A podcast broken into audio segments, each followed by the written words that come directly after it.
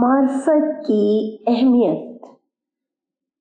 حضرت انس بن مالک الانصاری کہتے ہیں کہ رسول اللہ صلی اللہ علیہ وسلم کے پاس ایک شخص آیا، اس نے کہا کہ اے خدا کے رسول صلی اللہ علیہ وسلم، کون سا عمل افضل ہے؟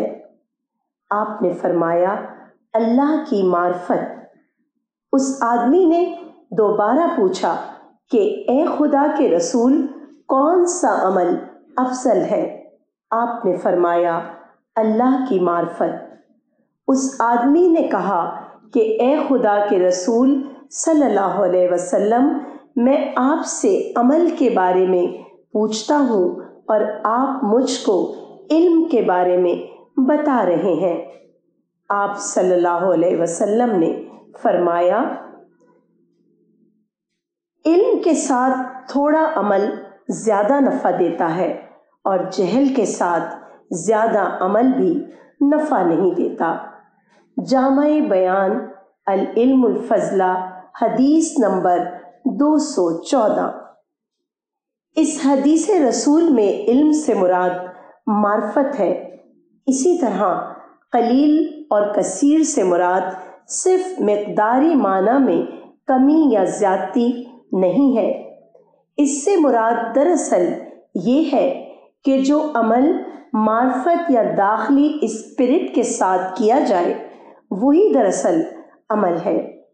جو عمل معرفت یا داخلی اسپرٹ سے خالی ہو اس عمل کا کوئی اعتبار نہیں۔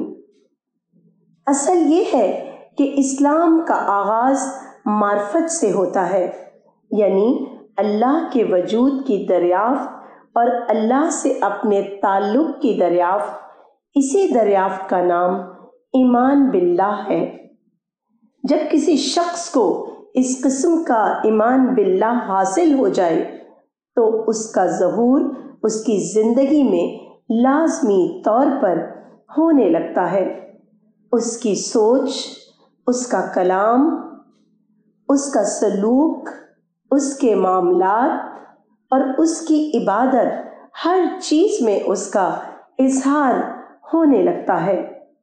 حقیقت یہ ہے کہ جس درجے کی معرفت اسی درجے کا اسلام، جس درجے کی شعوری معرفت اسی درجے کا خارجی عمل۔ معرفت اسلام کی روح، اسپرٹ ہے۔ معرفت اسلام کی زندگی ہے۔ معرفت کسی آدمی کے اسلام کو زندہ اسلام بنا دیتی ہے۔ بی معرفت کے ساتھ عمل شاداب درخت کے مانند ہے اور معرفت کے بغیر عمل سوکھے درخت کے مانند۔ معرفت ایک دریافت۔ معرفت کیا ہے؟ معرفت دراصل یہ ہے کہ ایک بندہ خدا کی نسبت سے اپنے عجز کو دریافت کر لے، وہ جان لے کہ خدا قادر مطلق ہے اور انسان عاجز مطلق۔ یہ دریافت جب دل کی گہرائیوں کے ساتھ انسان کی نفسیات میں شامل ہو جائے تو اسی کا نام معرفت ہے۔ ایک شخص نے اپنے ایک محبوب بیٹے کے نام اپنے خط میں اس کو مخاطب کرتے ہوئے لکھا تھا کہ میرے دل کی گہرائیوں کو روشن کرنے والے چاند، یہی احساس جب خداوند عالم کی نسبت سے پیدا ہو جائے تو اسی کا نام معرفت ہے۔ مثلاً آپ قرآن کا مطالعہ کرتے ہوئے اس آیت تک پہنچتے ہیں، وَلَوْ أَنَّ مَا فِي الْأَرْضِ مِنْ شَجَرَةٍ أَقْلَامٌ وَالْبَحْرُ يَمُدُّهُ مِنْ بَعْدِهِ سَبْعَةُ أَبْحُرٍ مَا نَفِدَتْ كَلِمَاتُ اللَّهِ۔ سورہ لقمان آیت 27۔ قرآن کی اس آیت پر غور کرتے ہوئے آپ کے سینے میں جذبات کا ایک طوفان امٹ پڑتا ہے. آپ سوچتے ہیں کہ خدا اگر قدرت کے اعتبار سے ایک انتہا پر ہے تو انسان ایکس کے اعتبار سے دوسری انتہا پر ہے. اس وقت آپ اشک بار آنکھوں کے ساتھ کہہ اٹھتے ہیں کہ خدایا، جس طرح تیری صفت ماں نفدت کلمات اللہ ہے، اسی طرح انسان کی صفت ماں نفدت اجزل انسان ہے. یہ گویا کہ دریافت کی آخری حد ہے. یہ وہ مقام ہے جہاں پہنچ کر انسان قادر مطلق کے مقابلے میں عاجز مطلق کی آخری حد بناتا ہے. یہ شعور انسانی کا وہ مقام ہے جس کا تجربہ انسان کے سوا کوئی دوسری مخلوق نہیں کر سکتی. یہ وہ مقام ہے جہاں پہنچ کر ستارے اور سیارے، پہاڑ اور سمندر انسان پر رشک کرنے لگے. یہ تجربہ کسی بندے کے لیے اعلیٰ دریافت کی حیثیت رکھتا ہے، اور اعلیٰ دریافت ہی کا دوسرا نام اعلیٰ معرفت ہے. یہ اعلیٰ معرفت اس وسیع کائنات میں انسان کے سوا کسی اور کو حاصل نہیں. انسانی زندگی کا مقصد. قرآن کی سورہ الذاریات میں اللہ تعالیٰ نے فرمایا، وما خلقت الجن والانس الا لیعبدون، سورہ الذاریات آیت 56، یعنی میں نے جن اور انسان کو صرف اس لیے پیدا کیا ہے کہ وہ میری عبادت کریں. اس میں لیعبدون کی تشریح صحابی رسول ابن عباس نے لیعرفون سے کی ہے، یعنی خالق کی معرفت کے لیے. یہی بات ایک روایت میں ان الفاظ میں آئی ہے، كنت كنزا مخفيا فحببت ان اعرف فخلقت خلقا، کشف الحق، حدیث نمبر 2016.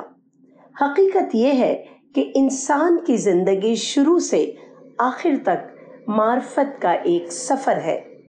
اس سفر معرفت کا ابتدائی حصہ موجودہ دنیا میں گزرتا ہے، اور اس کا انتہائی اور ابدی حصہ آخرت کی دنیا میں گزرے گا. معرفت ایک لامتناہی سمندر ہے. انسان سے یہ مطلوب ہے کہ وہ اس لامتناہی سفر کا مسافر بنے. موت سے پہلے کے مرحلہ حیات میں بھی اور موت کے بعد کے مرحلہ حیات میں بھی. موجودہ دنیا کے بارے میں قرآن میں آیا ہے، اتاکم من کل ما سألتموہ، سورہ ابراہیم آیت 34، یعنی خدا نے تم کو ہر اس چیز میں سے دیا جس کو تم نے اس سے مانگا. اس کا مطلب یہ ہے کہ انسان کی زندگی کا اصل مقصد تو یہ ہے کہ وہ معرفت کا سفر طے کرے، لیکن جینے کے سامان کے طور پر اس کو وہ تمام چیزیں دے دی گئی ہیں جن کو لائف سپورٹ سسٹم کہا جاتا ہے. آخرت کی زندگی بھی حقیقتاً معرفت کی زندگی ہے. دنیا کی زندگی میں معرفت کا جو سفر ابتدائی طور پر شروع ہوا تھا، وہ آخرت کی زندگی میں بھی اپنے اعلیٰ ترین صورت میں جاری رہے گا. آخرت میں انسان کو یہ موقع ملے گا کہ وہ خالق کا براہ راست مشاہدہ کرے، وہ خالق کا شریک مجلس بنے، وہ خالق سے کلام کر سکے. تاہم آخرت میں انسان خدا کا مہمان بن کر رہے گا. دنیا میں زندگی کی جو چیزیں اس کو درجہ ضرورت میں ملی تھیں، وہ آخرت میں انسان کو درجہ اشتہا میں حاصل ہو جائیں گی. سورہ حامیم سجدہ آیت 31. معرفت ایک ذاتی دریافت. قرآن میں 1000 سے زیادہ آیتیں ہیں. ان میں ایک آیت وہ ہے جو قرآن کی سب سے زیادہ لمبی آیت ہے. یہ سورہ بقرہ کی آیت نمبر 282 ہے. یہ آیت قرض کی کتابت کے بارے میں ہے. اس آیت میں نہ صرف قرض کے معاملے کی کتابت کا حکم ہے بلکہ اس کی جزئی تفصیلات تک اس میں بتائی گئی ہیں۔ اس کے برعکس معاملہ معرفت کا ہے۔ قرآن میں معرفت کا ذکر ہے لیکن اس میں کہیں بھی معرفت کی تفصیلات بیان نہیں کی گئیں۔ معرفت کا مادہ روٹ این رے فے ہے۔ اس کے مشتقات قرآن میں تقریباً 70 بار آئے ہیں مگر کہیں بھی معرفت کی تفصیل مذکور نہیں۔ مثال کے طور پر قرآن کی سورہ المائدہ میں یہ آیت آئی ہے، وَإِذَا سَمِعُوا مَا أُنزِلَ إِلَىٰ رَسُولِ تَرَىٰ عَيْنُهُمْ تَفِيضُ مِنَ الدَّمَاءِ مِمَّا عَرَفُوا مِنَ الْحَقِّ، سورہ المائدہ آیت 83۔ اس آیت میں بتایا گیا ہے کہ ایک گروہ کو کلام اللہ سن کر معرفت ملی، لیکن قرآن کے اس بیان سے یہ معلوم نہیں ہوتا کہ متعین طور پر وہ معرفت کیا تھی جو اس گروہ کو حاصل ہوئی۔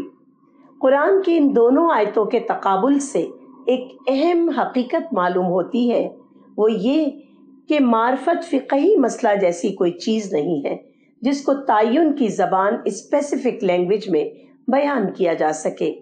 معرفت ایک ایسی چیز ہے جو ذاتی دریافت، سیلف ڈسکوری کے طور پر کسی کو حاصل ہوتی ہے۔ معرفت یا تو خود دریافت کردہ حقیقت کے طور پر حاصل ہوگی یا پھر وہ سرے سے حاصل ہی نہ ہوگی۔ معرفت کے معاملے میں اللہ تعالیٰ نے طالب معرفت کے لیے وہی طریقہ رکھا ہے جس کو فن تعلیم میں ڈسکوری میتھڈ کہا جاتا ہے۔ حقیقت یہ ہے کہ معرفت ایک ایسی چیز ہے جس کو آدمی خود اپنی غور و فکر سے دریافت کرتا ہے۔ دوسرے لفظوں میں یہ کہ معرفت ایک اجتہادی موضوع ہے، وہ تقلیدی موضوع نہیں۔ معرفت کے حصول کے لیے تخلیقی ذہن، کریٹیو مائنڈ درکار ہے۔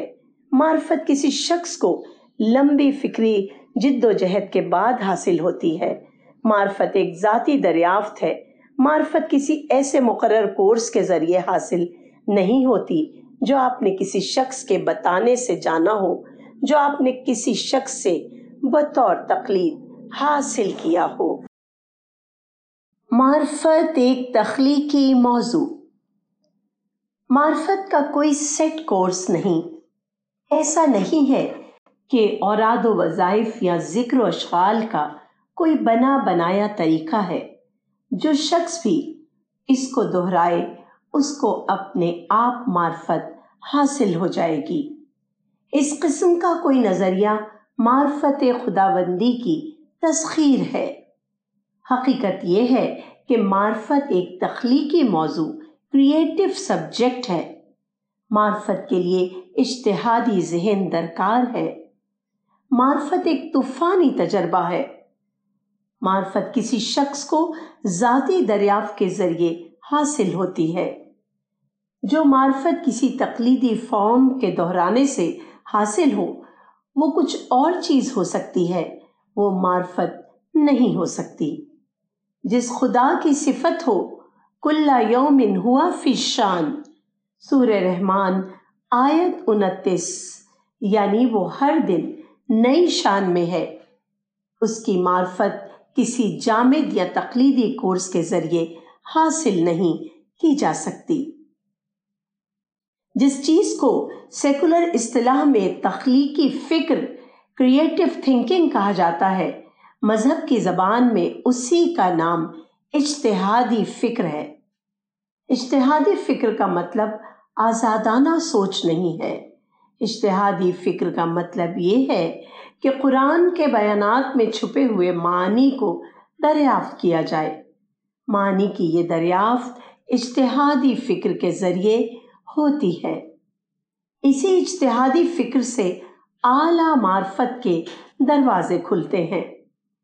قرآن میں بتایا گیا ہے کہ یہ خدائی کتاب اس لیے اتاری گئی ہے تاکہ لوگ اس کی آیتوں پر تدبر کریں، وہ اپنی عقل کو استعمال کر کے اس سے نصیحت حاصل کریں، سورہ سعد آیت 29۔ اسی غور و فکر پر مبنی نصیحت کا دوسرا نام معرفت ہے۔ اجتہادی معرفت کے حصول میں قرآن کی حیثیت ایک رہنما کتاب کی ہے۔ معرفت کے بنیادی اصول قرآن میں بتا دیے گئے ہیں۔ ان بنیادی اصولوں کی رہنمائی میں غور کر کے ان کے اندر چھپے ہوئے معنی کو دریافت کرنا یہی اجتہاد ہے، اور اسی اجتہادی عمل کے ذریعے اعلیٰ معرفت کے دروازے کھلتے ہیں۔ معرفت کا سفر۔ قرآن میں خدا کی قدرت کو بیان کرتے ہوئے یہ الفاظ آئے ہیں، انما امرہ اذا اراد شیئا ان یقول اللہ کن فیکون، سورہ یاسین آیت 82۔ یعنی جب کسی چیز کو وجود میں لانا چاہتا ہے خدا، تو وہ کہتا ہے کہ ہو جا، اور پھر وہ چیز ہو جاتی ہے۔ قرآن کی اس آیت سے معلوم ہوتا ہے کہ خدا کی قدرت اتنی زیادہ ہے کہ وہ چیزوں کو ایک لمحے کے اندر وجود میں لا سکتا ہے، مگر تخلیق کی تاریخ بتاتی ہے کہ خدا نے ایسا نہیں کیا۔ جدید سائنس کی دریافت کے مطابق موجودہ کائنات کی عمر تقریباً 15 ملین سال ہے۔ خدا نے سب سے پہلے تمام کائناتی ذرات کا مجموعہ بنایا۔ اس مجموعے کو سپر ایٹم کہا جاتا ہے۔ پھر اس سپر ایٹم میں دھماکہ ہوا اور جمے ہوئے ذرات منتشر ہو کر وسیع خلا میں پھیل گئے۔ پھر ان ذرات نے ستاروں اور سیاروں کی شکل اختیار کی۔ اس کے بعد نظام شمسی سولر سسٹم بنا، پھر اسی نظام شمسی کے اندر موجود زمین کی تشکیل ہوئی، پھر 2 گیسوں کے ملنے سے سیال لیکوڈ واٹر وجود میں آیا۔ اس کے بعد نباتات اور حیوانات کا ظہور ہوا۔ آخر میں انسان کو پیدا کر کے اس کو زمین پر بسایا گیا۔ یہ پورا واقعہ اگر ایک تخلیقی کرشمے کے طور پر اچانک ایک لمحے کے اندر ظہور میں آتا تو وہ انسان کے لیے صرف تحیر کا سبب ہوتا، وہ انسان کے لیے غور و فکر کا ذریعہ نہ بنتا۔ خالق نے ایسا کیا کہ کائنات کو ایک لمحے میں پیدا کرنے کے بجائے ایک لمبے عمل کے ذریعے پیدا کیا۔ کائنات کی تخلیق میں بے شمار عوامل شامل ہو گئے۔ اس طرح یہ ممکن ہوا کہ انسان کائنات پر غور کرے اور لامتناہی طور پر وہ اس کے قوانین کو دریافت کرتا رہے۔ اس طرح کائنات انسان کے لیے ابدی معرفت کا ذریعہ بن گئی۔ انسان کے لیے یہ ممکن ہو گیا کہ وہ ہر صبح و شام کائنات میں چھپے ہوئے تخلیقی عمل پر غور کرے۔ اسی طرح وہ مسلسل طور پر خدا کے تخلیقی کرشموں کو دریافت کرتا رہے۔ اس کا سفر معرفت کبھی ختم نہ ہو۔ معرفت کا خزانہ۔ قرآن میں کلمات اللہ کا ذکر ہے۔ سورہ لقمان آیت 27۔ قرآن میں بتایا گیا ہے کہ اللہ کے ان کلمات کی تعداد اتنی زیادہ ہے کہ ان کی گنتی کی جائے تو ان کی گنتی کبھی ختم نہ ہو۔ یہ کلمات اللہ کیا ہے؟ یہ کوئی مبہم چیز نہیں، اس سے مراد وہی چیز ہے جس کو اسرار کائنات، مسٹریز آف دا یونیورس کہا جاتا ہے۔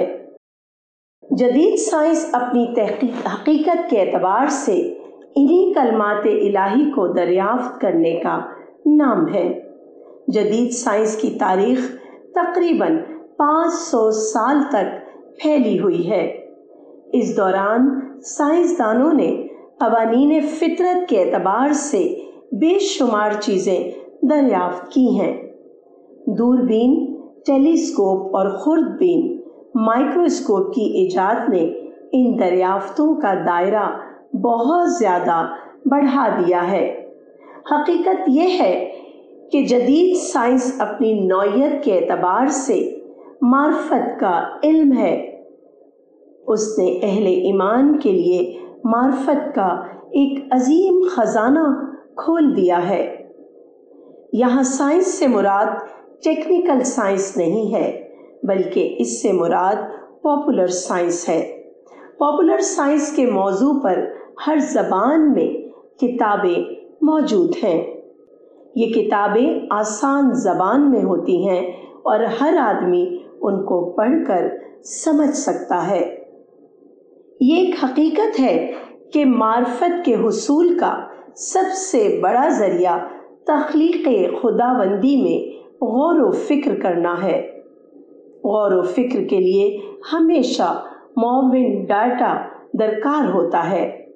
سائنس کے ظہور سے پہلے اس معاملے میں صرف محدود ڈاٹا دستیاب تھا۔ اب سائنس نے طالب معرفت کے لیے لامحدود ڈیٹا کی عظیم لائبریری فراہم کر دی ہے۔ اب طالب معرفت کے لیے یہ ممکن ہو گیا ہے کہ وہ اپنے سفر معرفت کو لامتناہی طور پر جاری رکھے۔ وہ ہر لمحہ معرفت رب کی غذا حاصل کرتا رہے۔ اس کے اندر روحانی ارتقاء کا عمل مسلسل طور پر جاری رہے۔ روحانی ارتقاء کا یہ عمل موت سے پہلے ایک لمحے کے لیے بھی ختم نہ ہو۔ معرفت ایک خدائی عطیہ۔ انسان بے شمار چیزوں کا ضرورت مند ہے، مگر ان ضرورت کی چیزوں میں سے کوئی بھی چیز وہ خود سے پیدا نہیں کر سکتا۔ یہ تمام چیزیں خدا کی طرف سے انسان کو یک طرفہ عطیہ کے طور پر ملتی ہیں۔ خدا اگر یہ عطیہ نہ دے تو انسان آخری حد تک تباہ ہو کر رہ جائے۔ انسانی زندگی کا یہی وہ پہلو ہے جہاں سے معرفت رب کا آغاز ہوتا ہے۔ کوئی انسان جب اپنی حیثیت کو شعوری طور پر دریافت کرتا ہے تو وہ خدائی فیضان کا وعایا کنٹینر بن جاتا ہے۔ کسی انسان کے اندر اس قسم کے شعور کا پیدا ہونا خدا کے ساتھ اس کی صحیح نسبت کا قائم ہو جانا ہے۔ جب کسی انسان کو یہ نسبت حاصل ہو جائے تو اس کے بعد وہ مسلسل طور پر خدائی فیضان ڈیوائن انسپریشن پانے لگتا ہے۔ ایسے انسان کے اندر معرفت رب کا عمل جاری ہو جاتا ہے۔ اگر آدمی اپنی طرف سے کوئی منفی سبب پیدا نہ کرے تو معرفت کا یہ عمل اس کے اندر برابر جاری رہے گا۔ اس کی معرفت مسلسل ترقی کرتی رہے گی یہاں تک کہ وہ اپنے حد کمال کو پہنچ جائے۔ معرفت اپنی حقیقت کے اعتبار سے ایک خدائی عطیہ ہے۔ دنیا میں جس انسان کو معرفت کا عطیہ ملا وہی وہ انسان ہے جو آخرت میں جنت کے عطیے کا مستحق قرار پائے گا۔ معرفت گویا کہ کسی انسان کے لیے خدا کا دنیاوی انعام ہے اور جنت کسی انسان کے لیے خدا کا اخروی انعام۔ قرآن میں بتایا گیا ہے کہ اہل جنت سچائی کی سیٹ پر ہوں گے۔ سورہ قمر آیت 55۔ اس سے معلوم ہوتا ہے کہ سب سے زیادہ جو چیز کسی انسان کو جنت کے لیے غیر مستحق بناتی ہے وہ قذب جھوٹ ہے، قذب جلی بھی اور قذب خفی بھی۔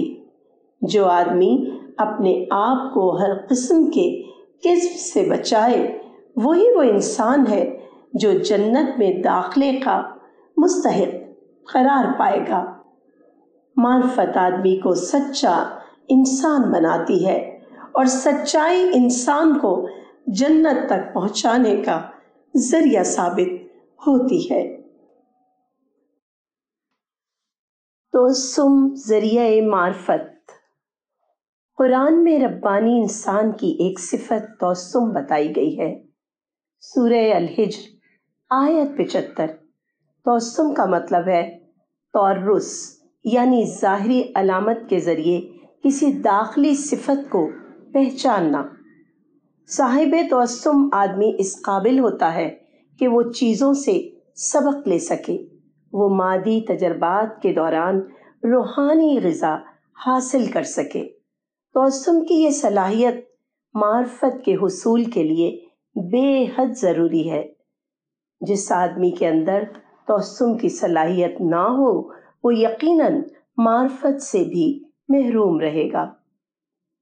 آسٹریلیا کے عالمی تعلیمی ادارہ کی طرف سے 2010 میں 60 صفحے کا ایک میگزین شائع ہوا۔ اس کے ایک صفحے پر پوری دنیا کا نقشہ ورلڈ میپ بڑے سائز میں چھپا ہوا ہے۔ اس نقشے میں ایک طرف سفید رنگ میں انڈیا ہے اور دوسری طرف 10,000 میل کے فاصلے پر ہرے رنگ میں آسٹریلیا۔ ہندوستانی نقشے کے اوپر ہندوستانی نوجوانوں کو خطاب کرتے ہوئے یہ الفاظ لکھے ہوئے ہیں، بی تم یہاں ہو، یو آر ہیئر۔ اس کے بعد آسٹریلیا کے نقشے پر لکھا ہوا ہے کہ تمہارا مستقبل یہاں ہے، یور فیوچر از ہیئر۔ آپ نے اس نقشے کو دیکھا، اس کے بعد اچانک آپ کے ذہن میں یہ خیال آیا کہ انسان آج موت سے پہلے کی دنیا میں ہے لیکن اس کا ابدی مستقبل موت کے بعد کی دنیا میں ہے۔ اپنا مستقبل تلاش کرنے کی جگہ موجودہ دنیا نہیں ہے بلکہ وہ بعد کو آنے والی آخرت کی ابدی دنیا ہے۔ اسی انتقال فکر، انٹلیکچوئل شفٹ کا نام توسم ہے، یعنی مادی واقعات سے روحانی سبق لینا، مادی واقعات کو عارفانہ تجربے میں تبدیل کرنا۔ To convert material events into spiritual experience. اس توسم کا سامان ہر چیز میں موجود ہوتا ہے، کوئی بھی چیز اس سے خالی نہیں۔ اگر آدمی کا ذہن بیدار ہو تو وہ ہر چیز میں توسم کے ذریعے معرفت کی غذا حاصل کرتا رہے گا۔ مبنی بر عقل معرفت۔ معرفت کا ذریعہ قرآن کے الفاظ میں تفکر اور تدبر ہے۔ سورہ آل عمران آیت 191۔ معرفت کا حصول غور و فکر کے ذریعے ہوتا ہے اور غور و فکر کا تعلق تمام تر عقل یا دماغ، مائنڈ سے ہے۔ انسان کے جسم میں صرف دماغ یا برین وہ حصہ ہے جس کے اندر سوچنے کا عمل جاری ہوتا ہے۔ اسی سوچنے کے عمل کے ذریعے وہ چیز حاصل ہوتی ہے جس کو معرفت، ریئلائزیشن کہا جاتا ہے۔ قدیم زمانے سے ایک روحانیت پسند طبقہ رہا ہے جو معرفت کا ذریعہ قلب کو بتاتا ہے۔ اسی نظریے کے تحت قلبی مراقبہ، میڈیٹیشن کا طریقہ رائج ہوا، مگر یہ نظریہ دین خداوندی کی پیداوار نہیں۔ یہ نظریہ تمام تر وحدت وجود، مونزم کے تصور کے تحت پیدا ہوا ہے۔ وحدت وجود یا ادویت واد کا عقیدہ رکھنے والوں نے اپنے اس عقیدے کے تحت ایک نظریہ وضع کیا ہے۔ اس نظریے کو وہ انڈیولنگ گاڈ کے الفاظ میں بیان کرتے ہیں، یعنی دل کے اندر بسنے والا خدا۔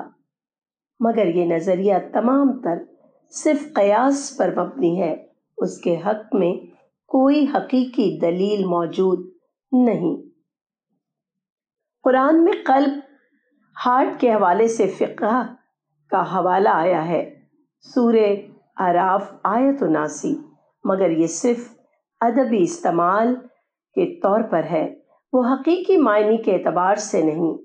موجودہ زمانے میں قلب کی تحقیق کرنے والوں نے بتایا ہے کہ قلب گردش خون، بلڈ سرکولیشن کا جو عمل کرتا ہے، اس کے دوران قلب اور دماغ کے مابین کمیونیکیشن ہوتا ہے، مگر اس سے سوچنے والے دل، تھنکنگ ہارٹ کا نظریہ ثابت نہیں ہوتا، کیونکہ دماغ کے ساتھ اس قسم کا کمیونیکیشن جسم کے ہر عضو کے ساتھ ہوتا ہے۔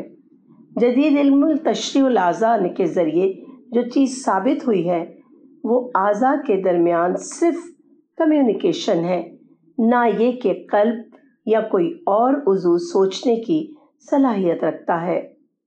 حقیقت یہ ہے کہ جسم کے تمام اعضاء آرگنز اس اعتبار سے دماغ کے ماتحت ہیں، اس پہ قلب کا کوئی استثنا نہیں۔